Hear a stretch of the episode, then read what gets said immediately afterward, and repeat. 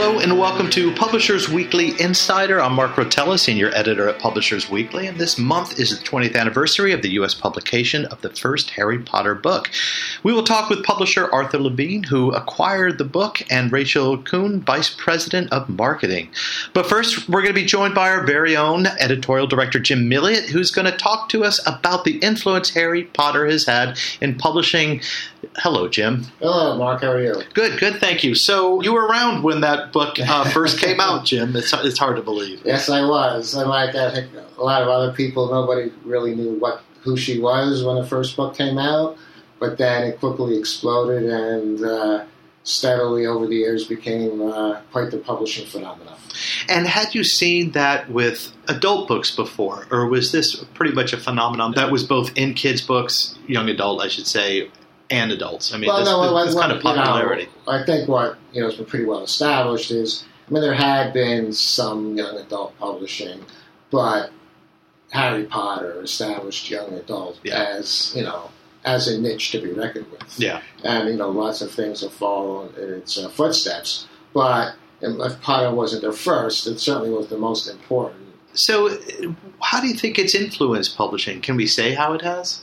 Well, the most, I think, long lasting impact is the creation of and uh, the entrenchment, if you will, of the young adult segment. And the other thing that you can really remember, and in some ways how it affected publishing, was especially children's publishing overall, was the year it came out. Children's publishing did very well because it Yeah. sold, you know, you know, millions of copies and children's publishing, while it's not a small niche, um, is small enough that when a Potter came along, it made a huge, huge difference. And it made a huge difference, I mean, to this day, to Scholastic. I was going to say, sure, exactly. Whenever, exactly, whenever a book is released, that house had amazing numbers. Right, yeah. And, you know, and Scholastic, you know, you know, is, you know, a billion and a half dollar uh, company. But, you know, the sales volume was so strong that, uh, you know, it affected their numbers, it affected their stock price, even Right. though everybody knew it was coming. Right. It didn't seem to matter. It was like, oh, it came. And the stock would shoot up and like, oh, they have no Harry Potter this year. Stock will go down. Right. Right. Um, you know, it was, uh, you know, it, it, it was a force to itself. I'm going to be talking next with Rachel and Arthur about the phenomenon and what it was like for them to first, well, for Arthur to first acquire the book and Rachel to uh, market and publicize it. So this should be a lot of fun. Yeah, it should be because you know another thing. It, it made publishing fun. Well, like you said, fun. Made it lively. Made it relevant. I mean, it was you know a cultural phenomenon. You know, and that's that's something that doesn't come along every day. Right. You know, she wasn't quite the Beatles, but uh, you know, Well, Jim, thank you so much for that recollection and uh, talk on Harry Potter. hey, anytime, Mark. I'm Mark Rotella. We'll be right back.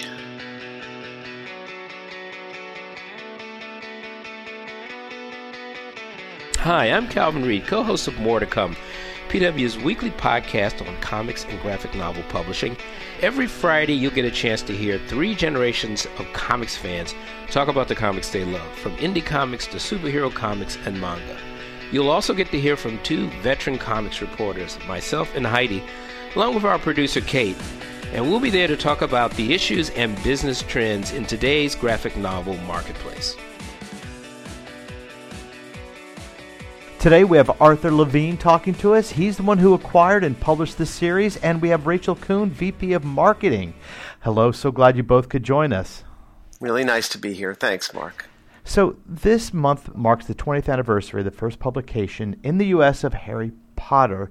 When you first acquired the book, what did you think? Um, you know, it's interesting because I've been asked that question probably uh, eight million times. so it's sometimes difficult to actually remember what I felt and not remember what I've said the previous seven million blah blah blah blah blah times. Um, but I think the truest answer is that when I was first reading it, I was just very excited to be getting the kind of book that I desperately wanted my imprint to be known for. This is the first year of my uh, imprint, Arthur A. Levine Books, and I had been just walking around the Bologna Book Fair telling people that the kind of books I wanted to publish, like what I was looking for, were books that kids would love to pieces and would would say later in life that this was their favorite book of their childhood and that they would keep the book throughout their life you know the tattered copy on their shelf. And you know it sounds like a kind of highfalutin thing but i said this repeatedly at the bologna book fair uh, that march of 1997 and at one of my meetings a subrights director gave me a set of galleys from an unknown author who was very British, but which was not exactly a thing that everybody loved at that point in time. But they were really excited about her, and I was excited about this idea of both a wonderful new talent and somebody that was had written a really British story. Because if I was going to buy a, a book from a, a, an English publisher. I wanted it to be really English. And as I'm reading the book, that is exactly how I felt. And it reminded me of Roald Dahl, that the kind of nasty humor with the Dursleys and how they're these incredibly evil, horrible adults, and how you're immediately so sympathetic to this kid who is being uh, abused by them. And I remember really relating to to Harry um, and his his plight. You know, the which struck me as the plight of maybe every child. Um, uh, certainly me. You know, the this uh, idea of having the feeling that there's that, that the people don't understand what is wonderful about you and that you feel really bad about that, but that there exists somewhere out there another world in which you are um, loved and even revered. Um, I think this is this, this very, very powerful message that came through uh, amidst everything else that she was she was writing with, like her her skill at plotting, her sense of humor, her imagination.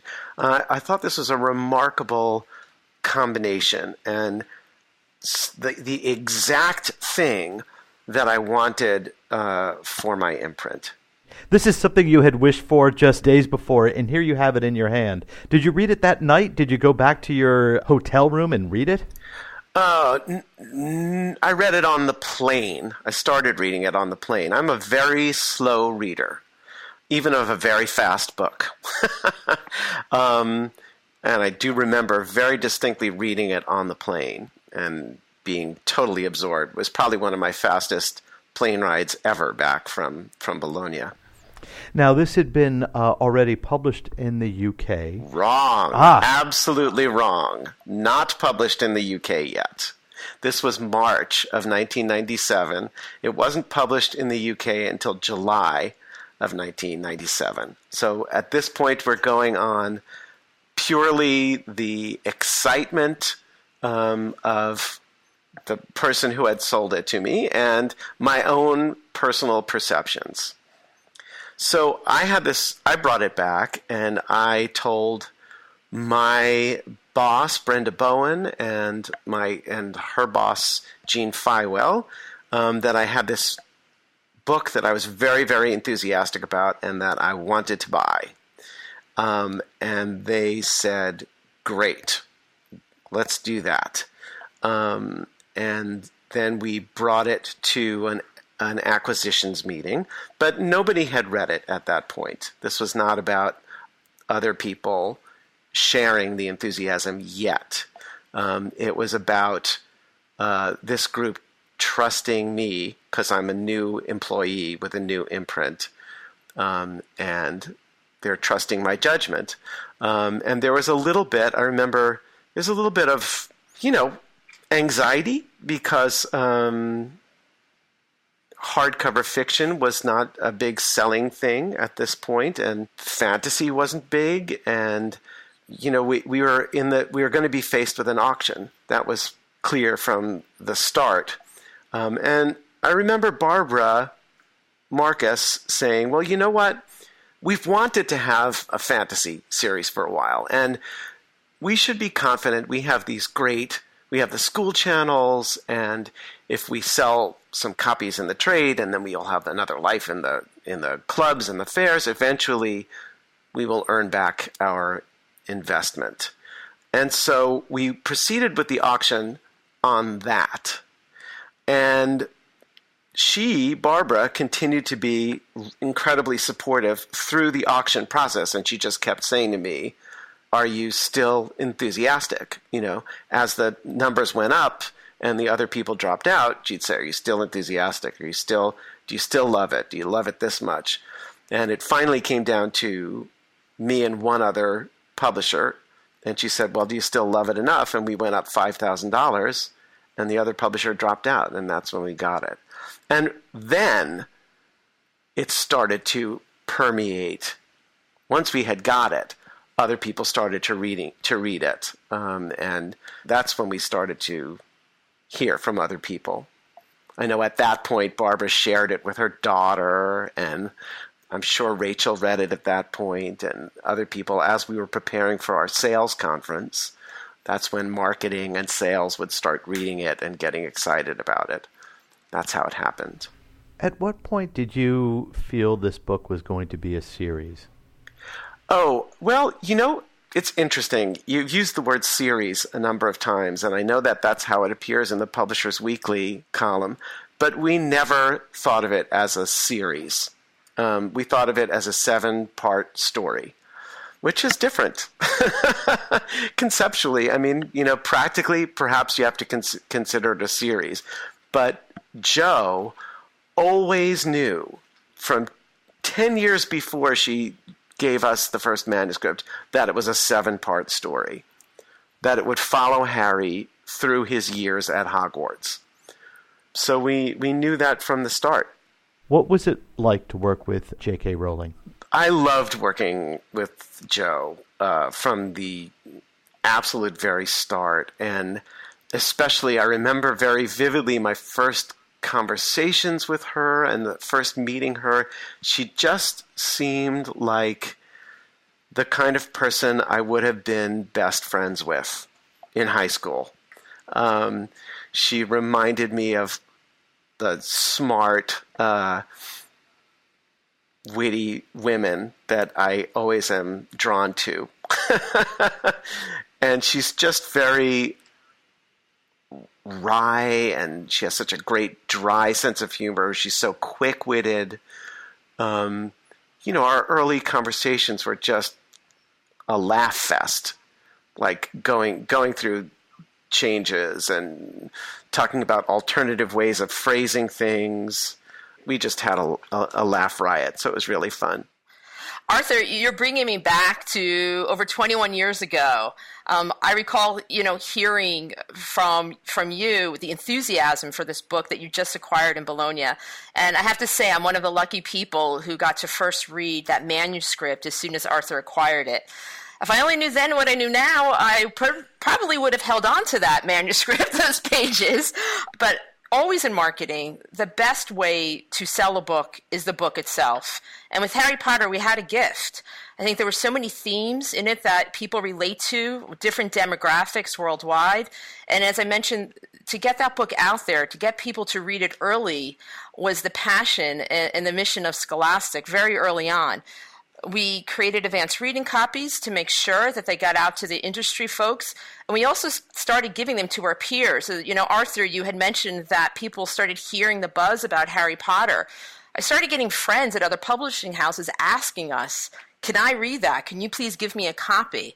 Um, so we made sure to have enough copies to get out there and build the buzz early on. The other thing that's super important when you launch any book is the author. And we made sure to introduce J.K. Rowling to the U.S. as people did not know who she was at that time. So we brought her here over to the States early on before the book got published. she went on five different um, had five dinners with different accounts throughout the country and we made sure for that people who were already enamored with reading this advanced reading copy got to meet the person who wrote it because i think as we all know um, as a bookseller and a librarian if you're passionate about the book and then you meet the person who writes that book and you feel a connection with them, you're even more passionate about introducing it to other people. So we made sure that's what Scholastic did. And so, how did you do that? What was what was the effort like on your part for for both marketing and publicity? So, as I mentioned, the first thing that we did was we created advanced reading copies.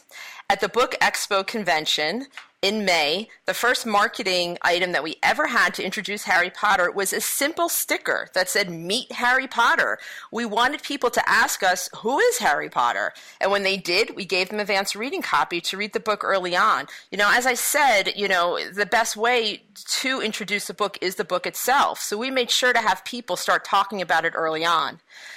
And then we had J.K. Rowling come here before the book was even published. We brought her throughout the country. She did account um, dinners in New York and in Denver, San Francisco, Chicago, Seattle. We worked very closely with our sales representatives who told us these are the book buyers who are as we all know the term big mouths in the industry. We got their enthusiasm on board before the book even published.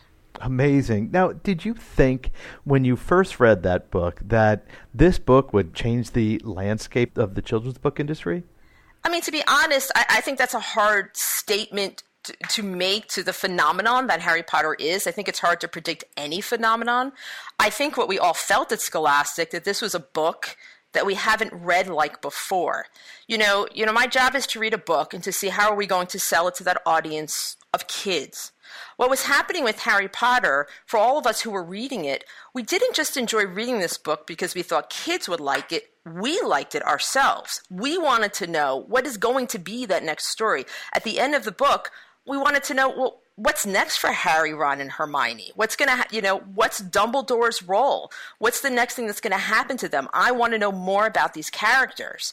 So I think that was absolutely new for us, and I think new for the entire industry, that a book that was initially written for children, adults were loving reading this for their own, themselves. That they themselves thought, "Wow, this is a book I love, and this is a book that I want to know more about."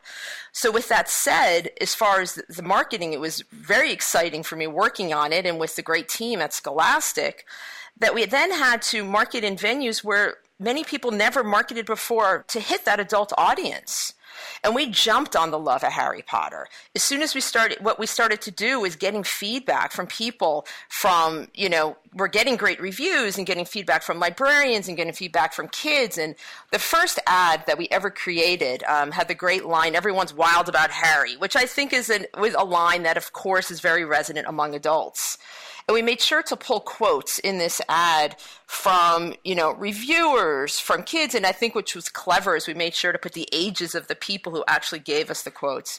And we ran this throughout the country. So basically, we followed the success in the beginning of Harry Potter. As Harry Potter grew, our advertising campaign grew and we just started to make it bigger and bigger and then of course when it once it came to prisoner of azkaban where we announced the 500,000 first print, we made sure to have a huge campaign going into the publication of that book.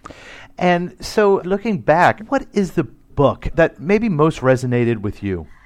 I have to say it's Harry Potter and the Sorcerer's Stone. And, and I could say that firmly because I read it four times over 21 years. I think if you had asked me that right away, yes, because it's the first time I read Harry. But truly, I think that J.K. Rowling so brilliantly spells out um, that so much about life is, is, about taking a path, and it's about destination, and, and it's about moving forward, and it's about the people you meet early on who are then stay with you in life. So I, I still Harry Potter and the Sorcerer's Stone is my favorite. Um, she introduces you to a most magical world but yet with the most familiar characters. I think that's what's so genius about the book is that you relate to these characters, that many things feel completely normal to you, but it's in an incredibly magical setting. And to me, that is like a book that I've never read before, and I haven't read one like that since. Well, let's hope the magic keeps going for the next 20 years. Rachel and Arthur, thank you so much for talking to us and for giving us the background on this 20 year anniversary of Harry Potter. Absolutely a pleasure, and hope to speak to you on the 25th anniversary in five years, Mark. Sounds great.